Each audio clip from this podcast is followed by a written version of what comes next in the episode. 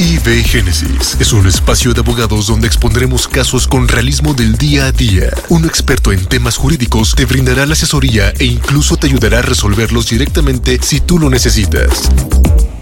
Estamos transmitiendo con 25.000 watts de potencia desde la Ciudad de México por la 1440 Ondas de Vida. El día de hoy tenemos un programa muy interesante. Vamos a hablar de la delincuencia organizada. ¿Qué es la delincuencia organizada?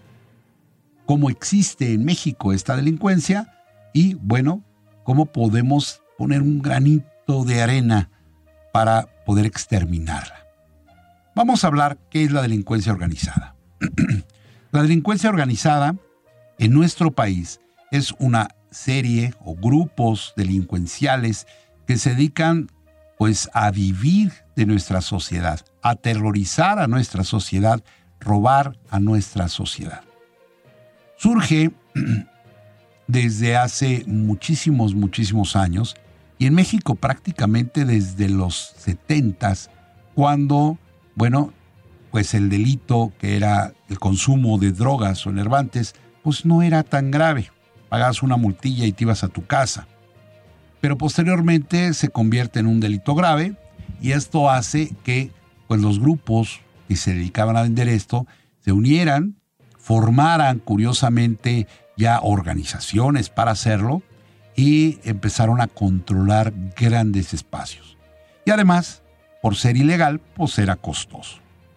Si, por ejemplo, todos los que consumimos azúcar la hicieran ilegal, pues los costos se irían al cielo, porque hay que producirla y hay que transportarla sin que se sepa, sin que nadie se entere. Entonces, bueno, pues sube los costos. Eso pasó con la droga y hubo capos que lograron millones de millones de dólares. Uno de ellos acaba de ser detenido nuevamente, Caro Quintero, quien decía incluso que él podía pagar la deuda externa si lo dejaban libre. Imagínate cuánto dinero no manejaba el señor. Es el único. Hay muchos que manejan grandes cantidades de dinero. Posteriormente, Felipe Calderón estableció una guerra directa contra el narco. Una guerra atroz contra el narco. Y esto obviamente produjo que fuese más caro, ganaran más dinero, pero también empezaran a pelearse las plazas yo vendo droguita aquí en esta esquina y llega otro pelado que quiere vender en esta esquina porque es buena, pues me pega tres balazos y punto. Pero no solamente se quedaron ahí en pues, guerras por territorio, que dices, bueno, pues al final se matan entre ellos y se acabó, ¿no? Uno que vende droga, que quiere venderla aquí, contra otro que vende droga, que sigue queriéndola vender aquí, bueno, pues se pelean entre ellos y uno termina muerto. Pero, pues curiosamente, dejaron solamente el negocio de la droga y se ampliaron. Ampliaron su negocio de una forma fantástica y dijeron, bueno, también podemos secuestrar gente. Eso también deja dinero. Hay un señor que tiene una lana, pues yo lo agarro, me lo llevo detenido, presiono a la familia y la familia me da dinero independientemente a lo deje ir o lo mate. Mejor lo mato, aunque me den la lana. ¿Por qué? Porque si lo dejo ir me va a reconocer. Puede reconocer a alguien del equipo, puede reconocer el carro donde lo subimos, puede reconocer la casa donde estaba, eh, puede reconocer algo. Mejor lo matamos. Y entonces secuestran, cobran y matan. Pero no se quedaron nada más ahí se extendieron en el negocio. Una de las formas es el cobro de piso. Aquí pues hay una tiendita, el señor de la tienda le va muy bien, se compró su camionetita y entonces pues que me deje un billetito, ¿no? Entonces yo llego y le digo, señor de la tienda, voy a pasar cada semana por dos mil pesitos. Y si no, le incendio la tienda. Y si no, le pego unos balazos. Y si no, acabamos con su negocio. Y empezaron a cobrar a las tiendas, los changarros, los negocios, la gente que está en la calle con su puesto de jugos, la gente que está en la calle con sus frutas, con sus verduras, a tochos morochos. En los tianguis no se diga. Llegan y órale. Hay unos tianguis más organizados que otros donde el líder del tianguis dice, mira, con mi gente no te metas, yo cobro la cuota y yo te la paso, pero aquí no te me metas, ¿no? Este, pero al final de cuentas, o si no pagan, hay problemas. Y hemos visto eh, que cuando no quieren pagar, pues llega la delincuencia organizada y pues asesina o quema a las personas que están en ese negocio. De manera que podemos ver casos de, pues, de ciudades completas que han desaparecido, están por desaparecer precisamente por la delincuencia organizada. Acapulco, que era un gran centro, ahorita pues casi todo está cerrado, la gente se está yendo, eh, los, los, últimos negocios que, que, tenían, pues están cerrando, ya no ves discotecas.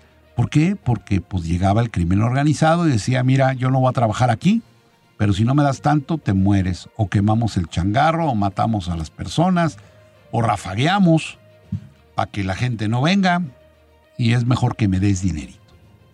Están acabando con los negocios en este país de forma terrible. ¿Y qué hacemos? Pues nada más mirar como los chinitos, aquí nomás milando. Esto se está extendiendo en todo el país, en todas las formas y en todos los negocios. Porque es una forma en la cual la gente puede, el delincuente puede obtener dinero fácil y rápido. Y digo fácil y rápido, aunque no es cierto. Parece fácil y rápido. Pero volvamos, muchos de los ejecutores, de los sicarios, son jóvenes. 14 años, 15 años, no, todavía no entienden la vida, todavía ni se enamoran por primera vez y ya andan matando gente. Llegan en sus motitos, unas, unas este, biwis les llaman ellos, llegan unas biwis, se estacionan frente al que van a matar, se ponen su gorrita para atrás, como alguien que estoy viendo, y de repente, pues empiezan a disparar sin ton ni son se vuelven a subir a su Bigwis y ¡zas! desaparecen en el tráfico. Pero cumplieron su cometido. Curiosamente, son chavos que no llegan a los 30 años de edad. Los matan antes. Alguna vendetta, alguna venganza, alguien que quiere el territorio, alguien que vio que mataron a su papá, este, alguien del, del otro lado de, la delincuencia, algún tiroteo con la policía y terminan tendidos en un charco de sangre, en la banqueta o en la vía pública. Llegan los papás, llore y llore. Pobre de mi hijo, era una criatura, ya se fue al cielo. Pero, pues esto no se acaba. Y cada vez hay más. Espérate, espérate, espérate, espérate. ¿Por qué cada vez hay más? ¿Por qué cada vez hay más delincuentes? Si entre ellos no se reproducen, ¿por qué hay más? Ah, pues es muy sencillo. Porque cada vez sabemos más padres irresponsables. ¿De dónde se genera un delincuente? De ese niño que está en situación de casa sola, vive en su casa pero está sola, el papá se va a trabajar, la mamá se va a trabajar, él se queda con la abuelita o a veces encerrado solo y tienen unas niñez, unas, eh, son unos niños que tienen una niñez devastadora. Están solos. Y a veces tienen un hermano, dos hermanos, pero están solos. No hay quien los eduque, quien los guíe, quien los enseñe. No está la mamá que los ponga a jugar cartitas o, este, de esas de, eh, ¿cómo se llama? La lotería o, o este, serpientes y escaleras, o, con los muñequitos, o les cuente cuentos. No, están solos. Y se educan por la televisión, se educan por el Facebook, se educan por páginas que están en el submundo y se meten y empiezan a ver cosas. Pero hay padres que les da exactamente igual. Ellos se van cuando el niño está dormido, regresan cuando el niño está dormido y tuvieron al hijo pues nomás por una calentura, pero ni están preparados, ni están listos para crear, para educar a un menor. Cuando este menor sale a la calle, encuentra amiguitos, encuentra el grupito de amigos que lo invitan a jugar, que se junta con ellos en la esquina a platicar, que van al parque y se empieza a sentir como en familia.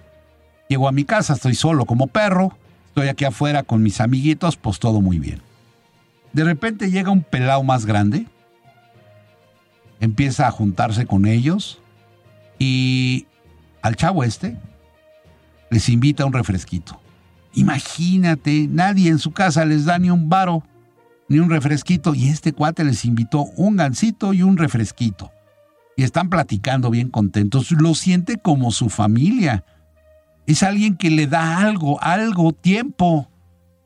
Le da plática, le da consejos malos, pero le da consejos.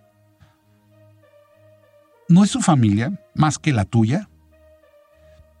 Y repentinamente le dice, oye, fíjate que hay que ir a tal lado, aquí a tres cuadras, y hay que llevar esta bolsita. Llévala, no, please, de cuates.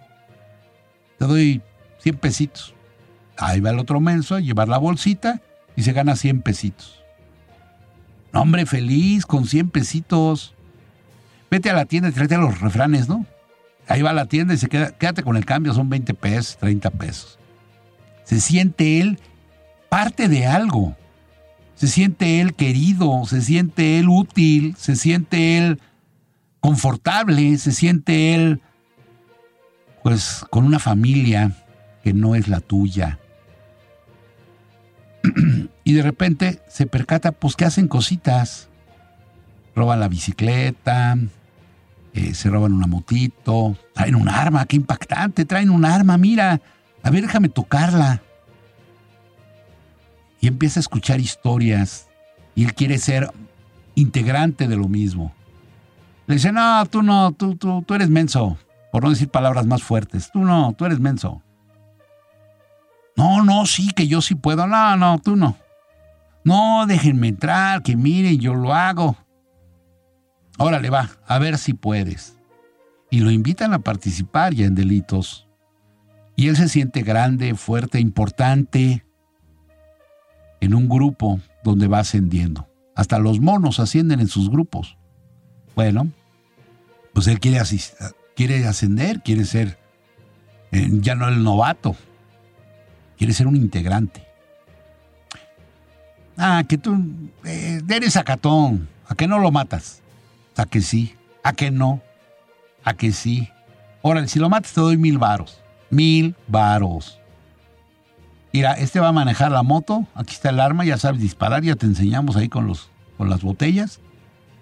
Tú nomás te bajas y pum, pum, pum, ahí está Don Chencho. Está paradito ahí en la puerta de su negocio.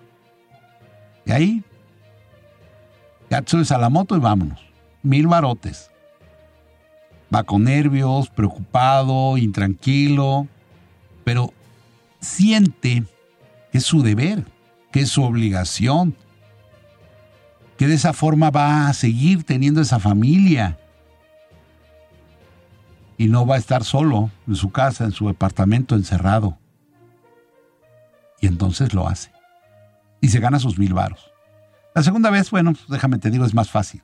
La tercera, la cuarta, la quinta, hasta que un día lo matan y los papás llegan desesperados. Tan lindo, mi hijo, él no hacía nada. No estoy hablando de un caso aislado, estoy hablando de miles de jóvenes que en este momento están en situación de olvido en sus casas. De cientos de miles de jóvenes que buscan pertenecer a un grupo, que buscan pertenecer a una familia. Y ahí está una familia delictiva que los atrae, los apapacha, les da. Y de repente ya son parte de esa delincuencia. ¿Cómo van a terminar tus hijos? Pues mal. Van a terminar muertos. Esto es parte de nuestra sociedad, pero también es parte de nuestro pensamiento. ¿A qué me refiero con parte de la sociedad? Pues es que yo trabajo y no me alcanza. Entonces mi vieja pues sale también a trabajar y entonces entre los dos más o menos ahí la llevamos entre la renta, la escuela, los uniformes, la comida, este, pues ahí la vamos llevando. ¿Y vale la pena? ¿Es la forma de hacerlo? ¿Habrá otras salidas donde nosotros podamos estar junto a nuestros hijos y salir adelante? Yo conozco mujeres que dicen es que yo tengo que trabajar porque el marido ya se fue. Se fue con otra y más gorda y más fea, pero ya se fue. ¿Y qué hago con los hijos? Pues no puedo ir a trabajar, aquí están, aquí los tengo. Aquí pongo un negocito y estoy un ojo al gato y otro al garabato. Y desde aquí veo a mis hijos y que no hagan esto y que no hagan aquello y que se pongan a hacer tarea. Es más, ya tiene ocho años que me ayude a lavar trastes, porque aquí os vendemos comida y los trastes se ensucian. Y lo enseño a lavar trastes. Y lo enseño a poner mesas. Y lo enseño a hacer cosas. El niño no quiere, pero se lleva sus pesitos y está con la familia. Y yo estoy, mira, echándole un ojito. Ahí ese pesito vean que lo gasta. Ah, no, no, no lo vas a gastar en cosas que no debes. Ahorra un poquito porque le voy a enseñar el ahorro. Ah, esto sí te lo gastas en dulce si quieres. Eh, mira, tú quieres comprar tu juego, vale muy caro, pues vele juntando. Yo te voy ayudando a juntarle hasta que lo compres. Y le voy enseñando valores y principios al niño. Ah, pero es bien difícil. Ya me dejó mi marido. Mejor me busco otro hombre. Quiero otro hombre. Quiero macho. Y ahí van y buscan otro hombre. Otro hombre que es padrastro de los chavillos, que no está mal que rehagas tu vida, pero tienes que cuidar a tus, a tus, a tus niños antes. ¿Con quién me voy a hacer una nueva familia? ¿Qué valores tiene? ¿Qué principios tiene? Ah, no, también es divorciado, ya dejó a su vieja y dejó otros tres hijos. Ah, pues es bastante irresponsable. A ver si me hace otro, ya voy a tener que cuidar tres o cuatro, ¿no? Porque este, pues ya vimos que sí es irresponsable, dejó a tres hijos ay, no les da pensión, no les pasa. Y entonces estos temas de adultos se permean hacia los jóvenes. Una mujer, un hombre que ya destrozaron un matrimonio, se quieren volver a unir. Pero sin bases, sin principios, sin directrices, pues va a pasar lo mismo y van a dejar más hijos. Y estos hijos, otra vez, están botados en la casa y estos hijos nuevamente quieren tener una familia. ¿Y encuentran a quién? Al malandro de la esquina, al que, al que por una paleta lo convirtió a tu hijo en un criminal, al que por un refresco. Porque no es el refresco, es la calidad de tiempo, la plática, la charla, los juegos, las bromas, el no estar solo, metido en una casa vacía. Prácticamente nosotros estamos generando esa sociedad. ¿Cómo poder abatir la delincuencia organizada? Pues cuidando a nuestros hijos desde chavitos, dándoles la atención, porque estamos quitándole un guerrero a la delincuencia organizada, a mi propio hijo. Pero si todos los padres lo hiciéramos, pues en muy poco tiempo la delincuencia organizada se quedaría sin elementos, se quedaría sin delincuentes. Ah, pero es bien difícil, tengo que atender a mis hijos y cuidarlos. Y tengo que ver qué están haciendo y tengo que jugar con ellos y platicar con ellos y tengo que darles consejos. No, mejor que siga la delincuencia. Hasta que otro hijo de alguien me mate porque puso un negocio, me secuestre. Hasta ese momento no voy a esperar. No, no es mi hijo, claro, mi hijo no me va a matar. Pero sí el hijo de otro, de otro desconsiderado, de otro que no cuidó a sus hijos ¿Por qué no como sociedad nos unimos en un pacto para cuidar a nuestros niños, para educarlos? Es bien difícil. ¿Y por qué es difícil? Pues porque, mira, yo trabajo de lunes a sábado a mediodía. Desde que sale el sol hasta que se pone. Y luego los sábados en la tarde, pues me voy a chupar con los cuates. Y luego el domingo estoy crudo en la barbacoa. Es mi relax. Es la única forma que tengo de relajarme. ¿Y la familia? Bien, gracias. Perdida, olvidada. La delincuencia se puede abatir. Y dices, no, pues yo nomás puedo educar a mis hijos, a todos los demás no puedo. Pues empieza con ellos. Haz que tus hijos no sean delincuentes. Haz que tus hijos no se vayan a la droga o al alcoholismo. Haz que tus hijos salgan adelante. Y si todos y cada uno de los padres de familia hiciéramos ello, te aseguro que no tendríamos delincuencia en nuestras calles. Es cierto lo que dice el presidente, pero lo dice mal. Abrazos, no balazos, pero lo dice mal. Él lo dice como si tuviéramos que abrazar al delincuente y no, tenemos que abrazar a nuestros hijos cuando son niños, cuando son jóvenes. Tenemos que enseñarles el camino, que no se sientan solos, que no se sientan inútiles, que no se sientan desvalidos, que no sientan coraje ante la sociedad, sino enseñarles por medio de besos y abrazos justamente el camino de la familia, de la rectitud, de la honestidad, del trabajo, para que ellos en su momento puedan ser excelentes miembros de nuestra sociedad. Si tú ya tienes algún problema con tus hijos, con tu familia, con tu esposa, con tu esposo, ven a vernos. Te podemos ayudar. En este momento tenemos un un estudio, análisis y evaluación para ti por solo 1.300 pesos. Como dicen, 1.300 a la una, 1.300 a las dos, 1.300 a las tres. Vendido. 1.300 un estudio, análisis y evaluación con nuestro equipo de expertos en derecho en el World Trade Center de la Ciudad de México. Uno de los edificios más icónicos de nuestra ciudad. Ahí estamos, aquí estamos y estamos para servirte. Si tienes cualquier pregunta, cualquier asesoría, cualquier problema en cualquier materia, con tus hijos, con tus padres, con herencias, con inmuebles, con divorcios, incluso, ¿por qué no? Con la gente que está en prisión, bueno, pues ven y te podemos servir. La asesoría, el estudio, análisis y evaluación tiene un costo de 1.300 pesos. Pero, si quieres proteger a tu familia en su totalidad, te ofrecemos una póliza jurídica que es para cuatro personas por todo un año. Te cubrimos asesorías, estudio, análisis y evaluación, asistencia en embargos, asistencia en desalojos y si alguien de tu familia se encuentra detenido ante el Ministerio Público, le enviamos un abogado que va a tramitar su libertad en forma totalmente gratuita. Esto es muy importante para que si un día te hablan por teléfono y te dicen, oye, fulanito está en la cárcel, a las 2 de la mañana, no te parecen calzones a brincar en la cama a decir a quién le hablo, a quién le hablo, a quién le hablo. No, puedas marcar a, nuestro teléfono de emergencia y con mucho gusto un abogado irá a tu auxilio.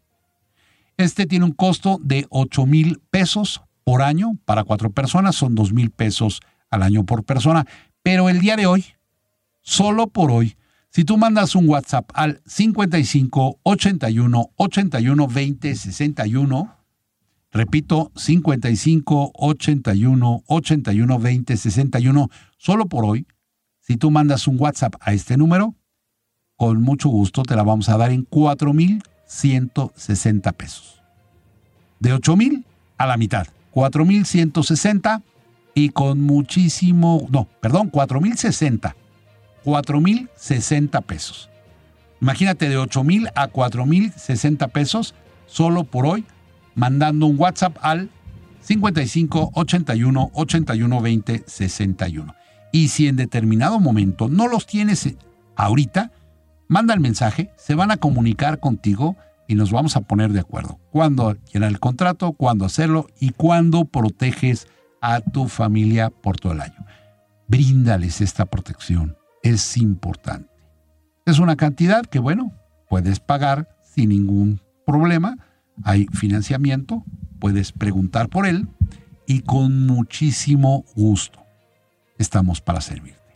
Así es que protege esas bendiciones que Dios te ha dado. Protege tu hogar, tu familia, tu casa, tu trabajo, tu libertad. Protégelas. júntate con nosotros. Ten guardado este teléfono 55 81 81 20 61. Te lo repito despacio. 55 81 81 20 61, que es la forma en que podrás proteger las bendiciones que Dios te ha dado. Y bueno, te agradezco infinitamente que hayas estado en este programa y lo único que me queda por decirte es que espero que descanses a la sombra del Todopoderoso. Muchas gracias. Esto fue IB Génesis con el doctor Basilio Alfonso. Escúchanos todos los miércoles y sábados a través de todas nuestras plataformas y página web www.abogadosib.com. Si requieres más información, envíanos un WhatsApp 5568 749539.